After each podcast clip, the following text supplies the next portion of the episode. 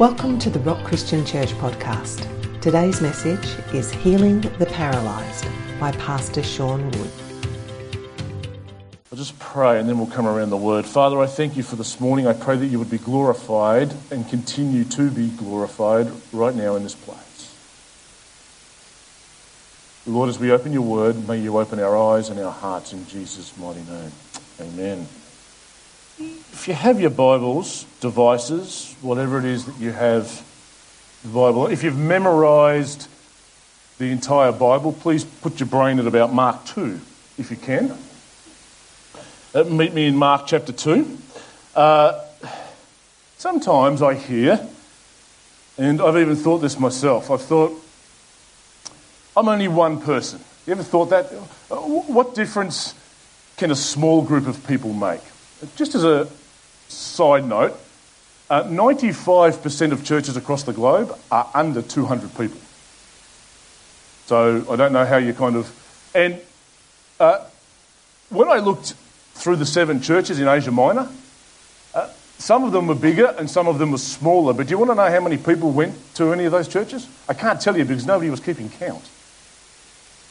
And sometimes we can have a mentality that maybe we're just a small group of people. What impact can we have? Just this week, we celebrated, we didn't celebrate, we remembered a time 19 years ago when 19 men made an enormous impact across the globe. The date was September 11th. The year was 2001. 19 radical extremists in the name of a God that doesn't exist, in the name of a prophet, doesn't speak by God. 19 radical extremists flew aeroplanes into the Twin Towers in America, one into the Pentagon, one was aimed for Camp David. And if you think that a small group of people can't change anything, 19 people changed how we travel by air almost immediately. It was almost apparent immediately that you needed an MRI almost to get on a plane. If you think the words don't have power, walk into the middle of an airport, even right now, with hardly anybody there now, walk into the middle of an airport and yell out the word bomb. See if you get a reaction. 19 people changed how we do life. Our focus globally went from communism to a different word terrorism. I was thinking about that this week and I thought if 19 men can be so radically dedicated to the wrong cause, but yet impact the globe. I wonder what 140, 150 people can do. Radically dedicated to the right cause. Uh, one of my favourite movies is a movie that stars Mel Gibson. It's called We Were Soldiers. It's a true story about a battle in Vietnam. And you could probably, it painted Mel Gibson as the hero, but when I was watching this movie, I thought, you know what? The guys with guns, yeah, that's reasonably heroic. Uh, the general was reasonably heroic, but I, I began to realise that the greatest heroes in the movie were actually the chopper pilots. I mean, these guys are flying in through enemy fire, landing in the midst of chaos, picking up the wounded, and then taking them to a hospital sometimes they have guns on the chopper, sometimes they don't. But these guys, for a complete disregard for their own safety, they fly into the middle of the battle, they pick up all the wounded, and they fly them out. Uh, uh, today, I want to talk to you about an incident that happened, an account that we find in the Gospels. And I would like to say that we're much like those chopper pilots. There's a raging battle that's going on. In the spiritual realm, there's an enormous battle that's going on you don't have to look very far to realise that life is beating people up everywhere we go. There are wounded people everywhere. You don't have to look far. God has called us to be like chopper pilots, coming in, picking up the wounded, and taking them to the one that can heal them. Well, we might be able to do some quick patch up on the way. you know, the medics on the field, they quickly bind up the, the wounds if they can, they chuck them on a chopper. But the real help they need isn't on the battlefield and it's not amongst the medics. And the, and, and the chopper is not actually the real help they need. And the real help that people need goes far beyond the physical. We're going to see that today in the account that we read. And the real help they need is, is actually not church, they need Jesus. If you've met me in Mark chapter 2, we're going to begin in verse 1, and it says, And when he, that's Jesus, returned to Capernaum or Capernaum, depends on whether you're on the north side or south side of Brisbane. when he returned to Capernaum after some days, it was reported that he was at home. Hang on a second. Doesn't Jesus live in Nazareth? Well, for a small period of time, yes. But he takes up residence. We read in Matthew chapter 4 that Jesus kind of takes up residence in Capernaum. And Capernaum is an interesting place, and it's certainly an interesting place for what's about to take place because uh, Capernaum, many miracles happen in Capernaum. Uh, Luke chapter 4, uh, Jesus cites, uh, he says, Do hear what you did in Capernaum. Uh, and what did Jesus do in Capernaum? Well, we read in the gospel accounts of a few things that he did. First thing was that a, a man that was demon possessed was set free. Uh, another thing in John chapter 4, we see that the, uh, a leading official and a ruler of Capernaum, his son was healed. There was a really freaky miracle. I call it a freaky miracle. This one just extends the boundaries. This is where Jesus is no longer a man now. Uh, and that's the healing of the centurion's servant. Uh, there was no song and dance. There's no physical act. There's no hands laid on. Jesus, just in case you're wondering, Jesus can speak a word from anywhere and the miraculous can happen. That's what happened with the centurion servant. That happened in Capernaum. And then we come to today's account. But then when I'm reading Matthew 11, I found something very interesting. All the miracles that happened in Capernaum, Jesus says, Woe to many cities, but he, he includes Capernaum. And he says, Woe to you, Capernaum, because if the miracles that were done in you had been done in Sodom, Sodom would stand to this day.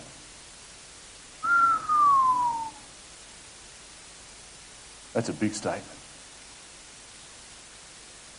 The sins of Sodom weren't what you think they were, by the way. But it leads me to a point that we need to grasp as we move through this account. Miracles are great, but miracles actually don't produce faith. They produce a very superficial, emotional basis by which we interact with God. Jesus in John chapter 6, after feeding 5,000 people, you would think got the result that he wanted. He feeds 5,000 people, and then crowds, it says, followed him everywhere. This is what Jesus came for. But Jesus turns and rebukes the crowd and says, You are only following me to get your belly full. In other words, you're only following me to get what you want. There's a very emotional, surface level faith. We're going to unpack a little bit about faith as we move forward this morning, but let's keep going past Capernaum. It says, He returned to Capernaum after some days. It was reported that he was at home, and many were gathered together, so that there was no room, not even at the door, and he was preaching the word to them. Uh, just take note that Jesus is preaching to a crowd right now. Uh, uh, Jesus, the God man, he's actually in the realms of anointing, there's never been a more anointed preacher than Jesus Christ, the Son of God. Uh, there wouldn't have been, I've never heard him sing, but there wouldn't have been a more anointed worship leader than Jesus. And Jesus is preaching to the crowds. It's very important that we grasp this as we move forward because many people are there and many of them will leave the same as they turned up. And so often, uh, I, we kind of have the mentality that we're waiting for God to move and then we will respond. Our prayers sound, God, please come. Our prayers sound like, God, please move. And, and we're waiting for God to do everything so that we can respond. This account is going to flip the coin on that. I would like to say that there's a world waiting right now, and God's waiting for us to move. God will respond when we move. You see, in the book of Acts, who here would like to see signs, wonders, miracles? Who would like to see that? Okay, well, the book of Acts makes it clear how that happens. Uh, the signs and the wonders in the book of Acts were confirming the word that they preached.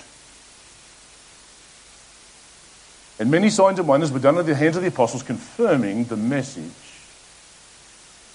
You want to see miracles? You want to see wonders? Start preaching the gospel. It's Pretty simple. There was no room, not even at the door, and he was preaching the word to them, and they came, bringing to him a paralytic. I love this. Uh, I just want to press the pause button for a moment. Whenever we come across a physical condition in the Gospels, it corresponds very deeply to a spiritual condition. Let me try and explain that. Uh, when Jesus heals the people who are blind, there's a spiritual blindness as well. When when Jesus uh, sets free those that, yes, that's the same in the spiritual. When, when Jesus cleanses the lepers, there wasn't any lepers that were ever healed, by the way, they're all cleansed. But leprosy uh, very much speaks about a spiritual condition called sin.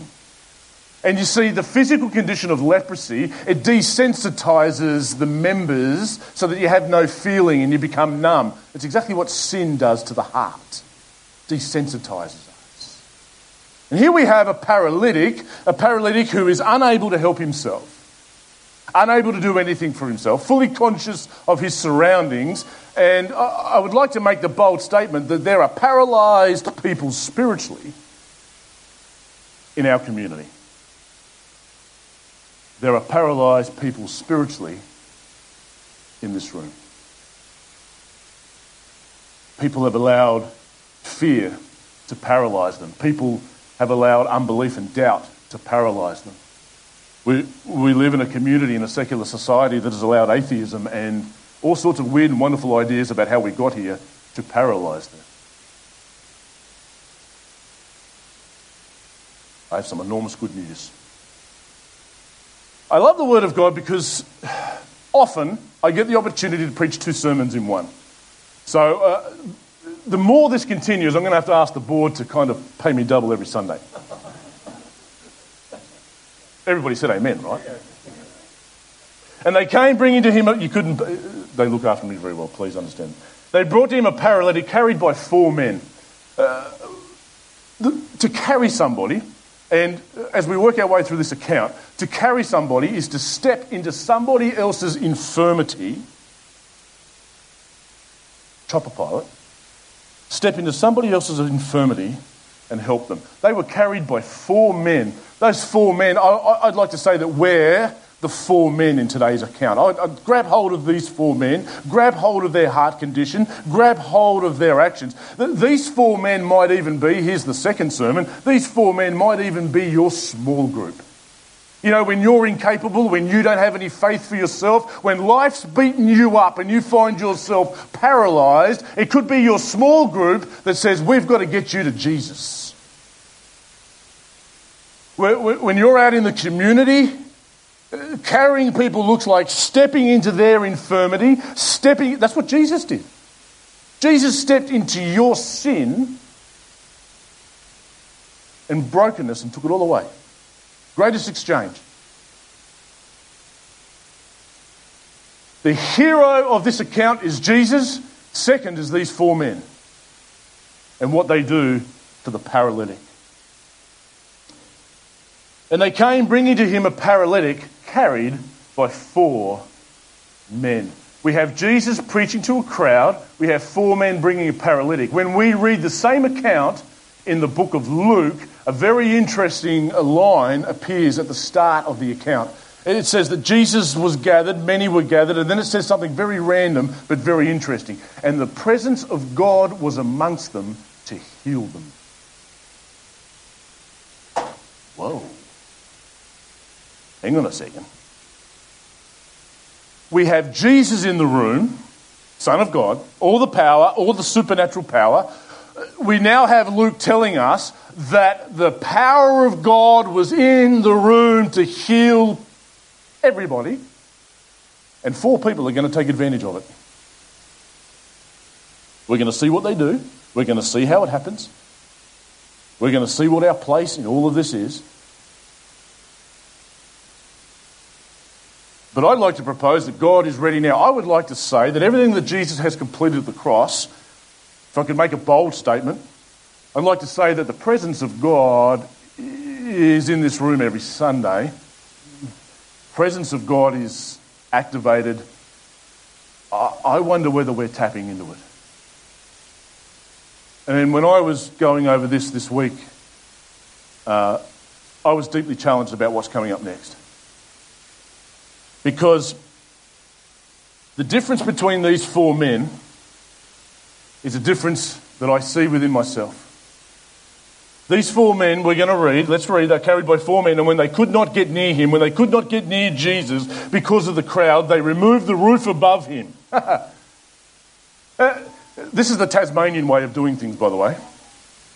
Uh, when a door's locked, just hack it off. This is how it works, kind of thing. But, but what I love about these guys is they, is what they don't do. They turn up with the paralytic, they see the crowd, they can't get in the door, they can't get in the windows. What they don't do is say, well, let's, let's pray for the guy and take him home. They, they don't look at him and say, well, you know, you missed out today, we've got to, we've got to take you back home. Maybe, maybe Jesus will come, or, or, or maybe, maybe we'll just send, put in a prayer request, put it into the letterbox on our way out. That's not what they say. They say, we are getting you to Jesus. Why? Because that's what he needed. Got, we're going to see you've got all the religious people standing right at the door. You've got the scribes who were the interpreters of the law standing at the door, and this guy's going home paralyzed unless they get into Jesus. And the one thing that separates them from me when I look in my own heart, when you're hungry, you'll take the roof off. When you're hungry for God, nothing will stop you getting to Jesus. When you've got, what's the difference? There's an appetite here. What's the difference when you go to developing countries? People have always asked me, how come when you go to the Philippines? How come when you go to Africa? The power of God is so, because they're hungry. Because they're standing out in a monsoon, worshipping God, and nothing's going to stop the meeting. When you're hungry, nothing will stop you getting to Jesus. These guys are hungry. I had to ask myself this week, Sean, are you that hungry? And when they could not get near him because of the crowd, they removed the roof above him. And when they had made an opening, they let down the bed on which the paralytic lay. I love what comes next. Have a listen to this line. And when Jesus saw their faith, paralytic didn't have any faith. He's been beaten up, this guy. He's, he hasn't heard some good news for a long time, this paralytic. And we live in a we live today, right now, in a culture and a generation. They might be lacking faith, but they're looking for those that have got faith. And today I want to talk a little bit about faith because uh, you've got to be hungry, but you've got to have faith to tap into God. You've got to have faith. Because there were, there's a room full of people here we're going to see that are going to miss out, and, and four guys tap into what's there because they have some faith. But I want to make something abundantly clear faith has feet. Faith doesn't have eyes, hope's got eyes. Faith doesn't have lips. Hang on, Pastor, with our heart we believe, with our mouth we confess. No, faith looks like something in your life. I want to take you to a, a guy that was a critic. One of the staunchest critics of Jesus before he passed away was his half brother named James. One of the first people Jesus appears to when he's risen from the grave is James. That's just like Jesus. James would go on to be the bishop of Jerusalem. Giving you a little bit of context because we're going to read a passage from James. In 70 AD, when they sack the city of Jerusalem heading for the temple, they, take, they get rid of most of the priests before they get there, but they, they take James up on the top of the temple and they throw him off the top of the temple. And to their dismay, he gets up and dusts himself off and goes back into the temple. He's later killed by the sword. This James, I believe, has a lesson for us. If you want to write this down, you can look it up later. But uh, chapter 2, verse 14, he says, What good is it, my brothers? If someone says he has faith but does not have works, can that faith save him? You're not saved by works. Faith is what happens afterward. Verse 15 If a brother or sister is poorly clothed and lacking in daily food, and one of you says to them, Go in peace, be warmed and filled, without giving them the things needed for the body, what good is that? What's James saying? You can stand around and tell me how much you believe in Jesus and love Jesus, but unless I see it in your life, what good is your faith? Verse 17, so also faith by itself, if it does not have works, if it does not have feet, your faith is dead. James is, he doesn't pull any punches. Verse 18, but someone will say, You have faith and I have works. My spiritual gift is faith, somebody else's spiritual gift is doing the work. Show me your faith, says James, apart from your works, and I will show you my faith. This is the clincher, this one. And I will show you my faith by my works. I will show you and I will demonstrate to you the belief that I have in God by the life that I live. There were four men that said, Faith looks like I'm going to cut a hole in the roof if I have to, but I am going to get this man to Jesus. And I want to, before we go any further, I want to challenge you to begin thinking about who it might be that you could step in, whose life right now could you step into and carry them to Jesus? Who here has heard of a guy called Nabil Qureshi? Anybody heard of Nabil Qureshi? Nabil Qureshi was a member of Ravi Zacharias' ministry team. He passed away at the age of 37 two years ago from stomach cancer. There's an interesting testimony. Listen to his testimony, you can still find it. It's uh, Seeking Allah, Finding Jesus. If you look it up on YouTube, you'll get his testimony. But I want to quickly give you a glimpse of what carrying somebody looks like. Nabil Qureshi was a self confessed evangelical Muslim. His parents were evangelical Muslims. What's the difference? They go about deliberately trying to proselytize other people into the Muslim faith. And he found that he would engage people, particularly Christians, he would engage them in the school environment and find that they could not beat him. Very intelligent man, they couldn't beat him. He could quickly disperse their arguments. Then he stumbles one day across a guy by the name of David Woods. Got a great last name. and David Woods could go toe for toe with Nabil Qureshi. And Nabil debated, Nabil argued, Nabil tore apart, tried to. Every response from David Woods for three years. For three years, Nabil Qureshi never stepped foot in a church. For three years, he staunchly, adamantly argued with David Woods. And at the end of three years, he picked up the phone and rang David and said, I need you to pray for me. David says, I have been for three years. He says, I need you to pray for me. He says, Why is that today? He says, Because I'm going to my parents. He says, I'm about to shatter their lives. Because I'm about to go to my parents who are evangelical Muslims and tell them I'm a disciple of Jesus Christ. Carrying somebody looks like David Woods. It looks like stepping into somebody else, meeting them right where they're at, and saying, The only hope is for me to get you to Jesus. Nabil Qureshi went on to be one of the greatest apologists in recent times, particularly to Muslims. And when Jesus saw their faith, he said to the paralytic, Now, uh, little, just spare a thought for the paralytic for a moment. Have a listen to what Jesus says to him. And he says to the paralytic, Son, your sins are forgiven. How, how, how many people have gone, hang on, stop the bus? Uh, the paralytic's laying there on a bed. He's like, I'm not here because I'm lazy, man. Uh, uh, uh, these guys didn't carry me because they, they like me. There's a reason why I'm laying on the bed here. Uh, I'm laying before you, completely paralyzed, uh, and you're going to tell me my sins are forgiven? Can I get a refund? Uh, but I love how Jesus does this here. Jesus is attacking many things all at once. But the first thing is, he wants everybody to know that our greatest need isn't the physical. Plenty of people have physical ailments, I get that. Jesus can heal your physical body, yes. Jesus can miraculously and supernaturally break chains in your life, yes. But the greatest need that everybody has is spiritual healing. Jesus deals with the spiritual first.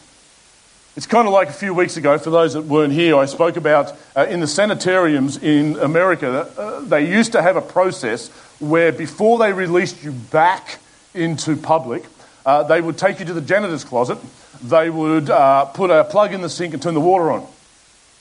And just as the water's beginning to lap over the sink onto the floor, they would hand the patient a mop and walk out. Now, after some time, if they came back and the guy's mopping the floor and the plug's still in the sink, you're not ready to rejoin society. If they come back and the plug's out of the sink and the floors are clean, here's your pass, you may leave. And the, the reason for that is if the plug's still in the sink, they're not really dealing with the root problem. They're just mopping up the mess. We might mop up mess, but Jesus is the only one that can fix the root problem.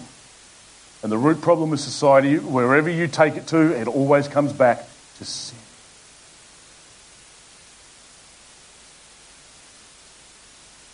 But this wasn't just for the benefit of the paralytic, of course. Jesus is far more glorious than that. Son, your sins are forgiven. Now, some of the scribes, here we go.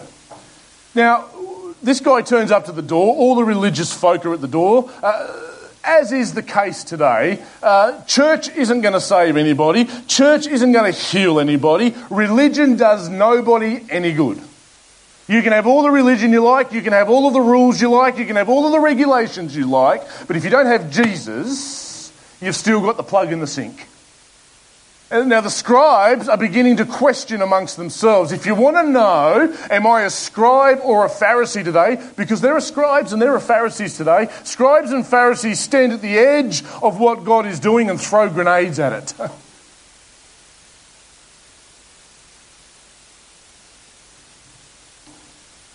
Now, some of the scribes were sitting there questioning in their hearts, or in the Greek, they were reasoning within themselves.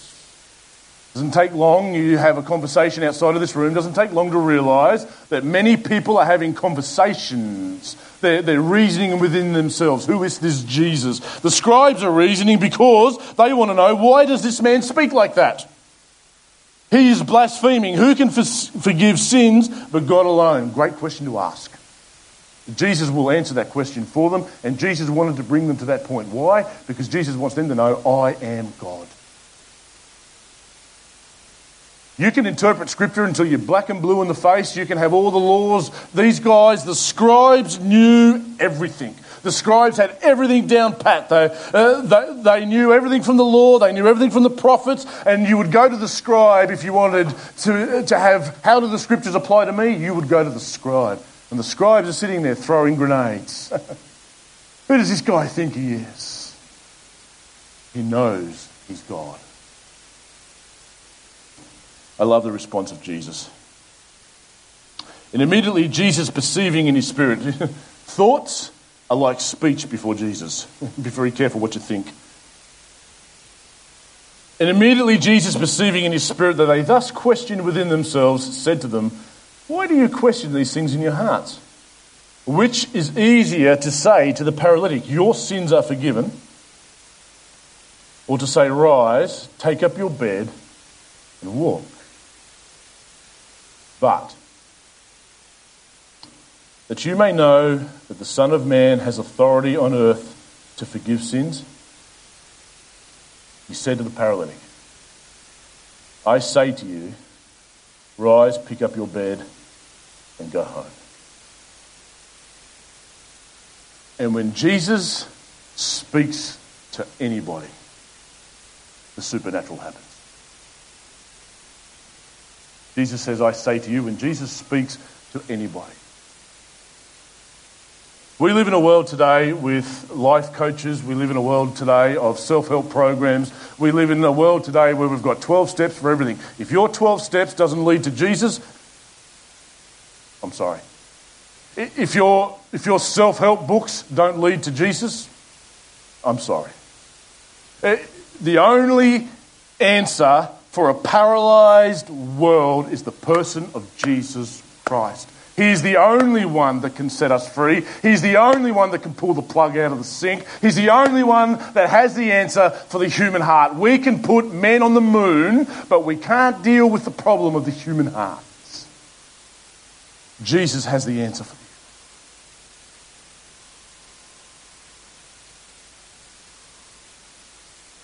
you. The end result.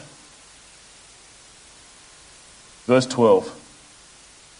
And he rose and immediately picked up his bed and went out before them all, so that they were all amazed and glorified God. All they were all amazed and they all glorified God, saying, We never saw anything like this. I look forward to the days. I am looking forward to the days when we say that here. When right here in Brisbane we say, We've never seen anything like this.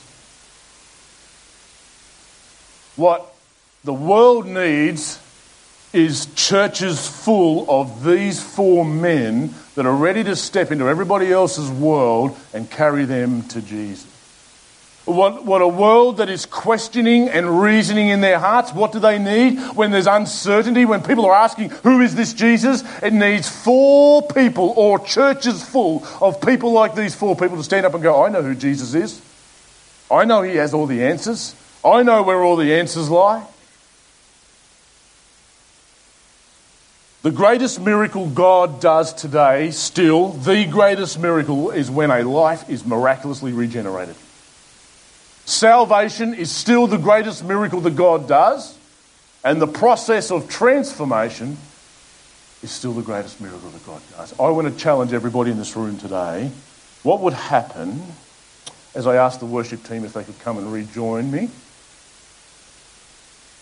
Stu did say he was coming. We'll finish with a song. I have a challenge for everybody here this morning. What would happen if a church, small group of 10 people, church of, you know, we're probably 140, 150 if everybody comes. What would happen if a small group of people, just like these four men, decided that the only answer for our community was Jesus? What if we were willing to stand up and say, I know who Jesus is? What if we were willing to take a stand and say, Jesus has all the answers? What if, as a church, we were willing to begin to think of whose life could I step into and carry them to Jesus? Maybe carrying someone to Jesus looks like sending them a text message Hey, I just want you to know I'm praying for you. Is there anything I can pray for you for? I, uh, uh the president of our movement, Tim O'Neill, and his wife Sharon, uh, very good at reaching people, very good at, very community focused. And I, I, love Sharon's heart. Sharon shared one time that she has a, a prayer calendar. And she, for every day of each month, she has a name on that calendar. Very practical. And she texts those people every day. If your name's this day, she texts you and says, Hey, listen, I'm praying for you today.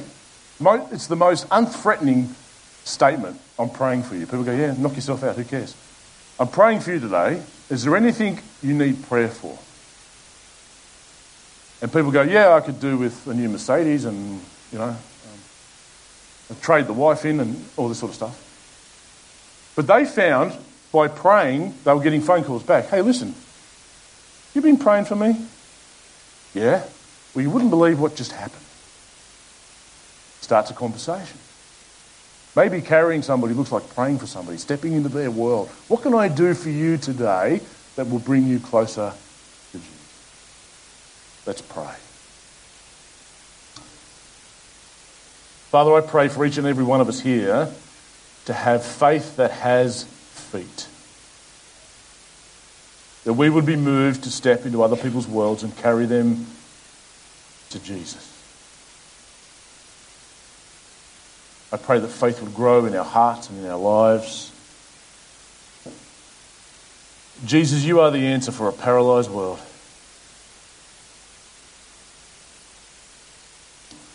May you use each one of us